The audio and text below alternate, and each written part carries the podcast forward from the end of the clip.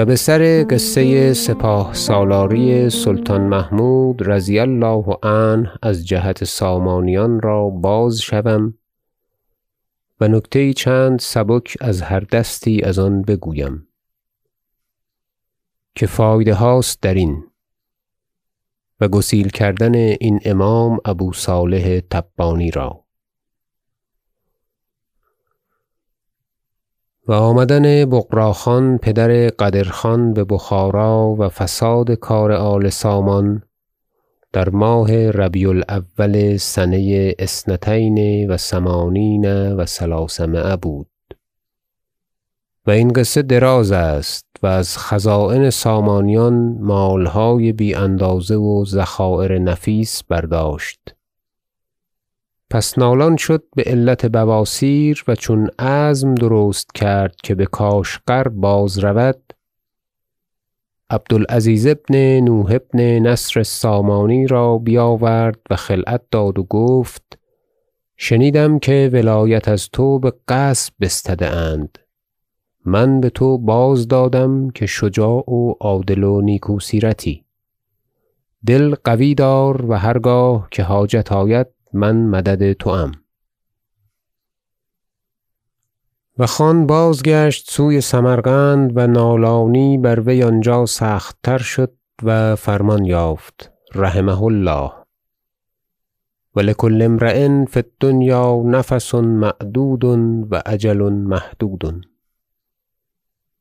و امیر رضی ببخارا بازآمد روز چهارشنبه نیمه جمادی الأخری سنه اثنتین و ثمانین و ثلاثمایه و این عبد العزیز عمش را بگرفت و بازداشت و هر دو چشم وی پر کافور کرد تا کور شد. چنانکه گفت ابو الحسن علی بن احمد بن ابی طاهر ثقه امیر رضی که من حاضر بودم بدین وقت که این بیچاره را کور می‌کردند. بسیار جزع کرد و بگریست. پس گفت هنر بزرگ آن است که روزی خواهد بود جزا و مکافات را در آن جهان و داوری عادل که ازین ستمکاران داد مظلومان بستاند. و اگر نبودی دل و جگر بسیار کس پاره شدی. و چون امیر رضی بدار الملک قرار گرفت و جفاها و استخفافهای بو علی سیمجور از حد بگذشت بامیر سبکتگین نامه نبشت و رسول فرستاد و درخواست تا رنجه شود و بدشت نخشب آید تا دیدار کنند و تدبیر این کار بسازند.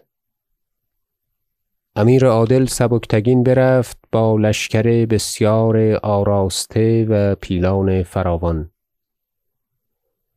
و امیر محمود را با خویشتن برد که فرموده بود آوردن که سپاه سالاری خراسان بدو داده آید.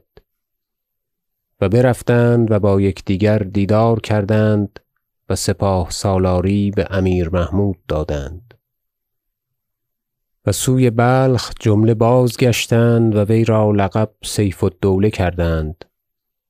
و امیر رضی نیز حرکت کرد با لشکری عظیم از بخارا و جمله شدند و سوی هرات کشیدند.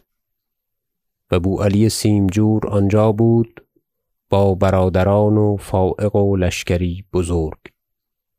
و روزی دو سه رسولان آمدند و شدند تا صلحی افتد. نیفتاد که لشکر بو علی تن در ندادند.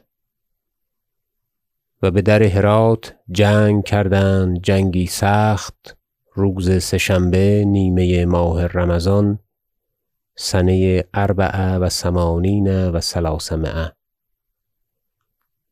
و بو علی شکسته شد و بسوی نشابور بازگشت و امیر خراسان سوی بخارا.